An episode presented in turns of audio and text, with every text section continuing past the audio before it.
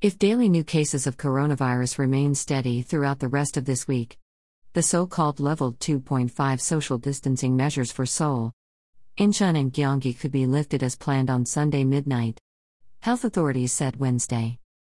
If those measures are lifted, this would mean that after 9 p.m., coffee shops, bars, and restaurants could return to allow customers to eat and drink within their establishments. The optimistic announcement from the Central Disaster Management Headquarters on Wednesday came a few hours after the Korea Centers for Disease Control and Prevention announced that 156 new COVID 19 patients were detected nationwide on Tuesday, up from 136 the previous day. It was the seventh day in a row that the daily new cases in Korea stayed below 200. We are definitely seeing fewer patients, and everyday cases have plunged into the stable range of between 100 and 200, Mr. Sohn, a headquarters official, said in a press briefing on Wednesday. If the public continues to focus on social distancing through the weekend, he suggested that a more subdued outbreak might allow the government to allow the expiry of level 2.5 measures. In the days ahead, Central health authorities will decide whether to allow the level 2.5 measures to expire or extend them for another week, said Sohn. A call that would hinge on the virus situation in the metropolitan area of Seoul and the rest of the nation.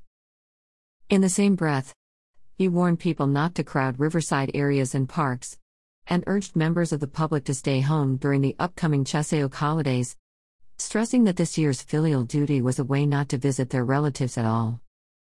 Of the 156 people diagnosed with coronavirus on Tuesday, 144 were infected locally, while the rest had been infected abroad. The KCDC said. By midnight on Tuesday, Korea had counted 21,588 patients with coronavirus in all. Korea's recent outbreak was primarily caused by two clusters last month, one emanating from the Sarang-Jeil Church in Seongbuk District, and the other from an anti government rally held in Gwanghwamun in Seoul on Korea's August 15 Liberation Day. Several right wing groups have announced plans to hold a set of anti President Moon rallies in downtown Seoul on October 3 Foundation Day despite government disapproval.